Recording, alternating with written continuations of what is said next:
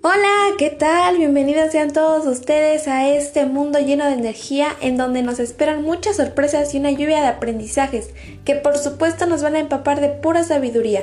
Esperemos que el tema abordado sea de su total agrado y que, por supuesto, vengan con toda la pila integrada para aprender y compartir sus opiniones. Mi nombre es Ángeles Jocelyn y sin más preámbulo, ¡comenzamos!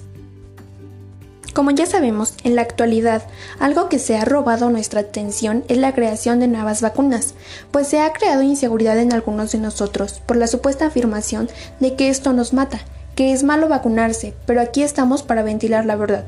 Bien, una vacuna es una sustancia compuesta por una suspensión de microorganismos atenuados o muertos que se introduce en el organismo para prevenir y tratar determinadas enfermedades infecciosas. Estimula la formación de anticuerpos con lo que se consigue una inmunización contra estas enfermedades.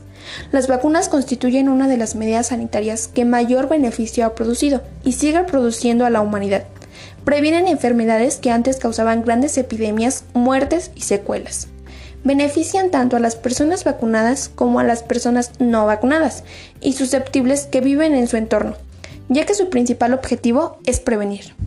Las vacunas se administran mediante inyección y con menos frecuencia por vía oral. En muchos casos son necesarias varias aplicaciones para conseguir que el efecto protector se mantenga durante años. Actualmente, para reducir el número de inyecciones, se utilizan las vacunas combinadas, es decir, vacunas en las que en una misma inyección se juntan varias. Estas aplicaciones son en muchos de los casos muy recomendadas para infantes y adultos mayores, ya que son los más vulnerables a contraer una infección.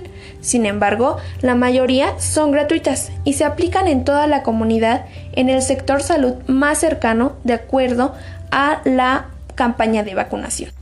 Cabe resaltar que cada persona es dueña de su cuerpo y no es obligatorio que se vacunen, a excepción del país de Chile, ahí sí es obligatorio, pero en México no.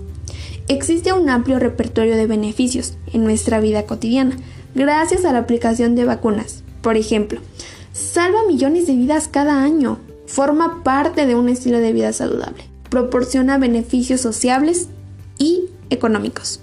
Y lo más importante es que nos brinda el maravilloso regalo de tener la libertad de llevar una vida normal y un bienestar físico extraordinario. ¿Sabías que el primer niño vacunado se realizó en 1796 contra la viruela y gracias a eso en la actualidad la mortalidad causada por este virus es muy poca? Ahora bien, te preguntarás, ¿cómo es que funcionan estas vacunas? Bien, una vez que nuestros glóbulos blancos aprenden quiénes son los malos, no habrá ninguna otra sorpresa, ningún segundo encuentro. Ya sabemos quiénes y cuántos son, cómo pelean y por dónde van a atacar. Estamos preparados, es decir, cabe resaltar que no todas las personas reaccionamos igual. En esta primer pelea, en este primer contacto tras la vacuna, puede haber ciertas bajas en nuestro ejército. Son pocas, pero pueden ser suficientes para generar un pequeño malestar, fiebre, pérdida de apetito, cansancio, dolores musculares y un largo etcétera de síntomas tan banales como inespecíficos. Pero no te asustes, es el mejor signo de que nuestro cuerpo está respondiendo de forma satisfactoria a la vacuna.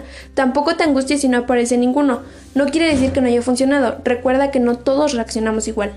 Por último, te aconsejo que te informes en fuentes confiables y no le creas todo lo que dicen por ahí. Esto fue todo por hoy. Recuerda que vacunarse es un acto de solidaridad.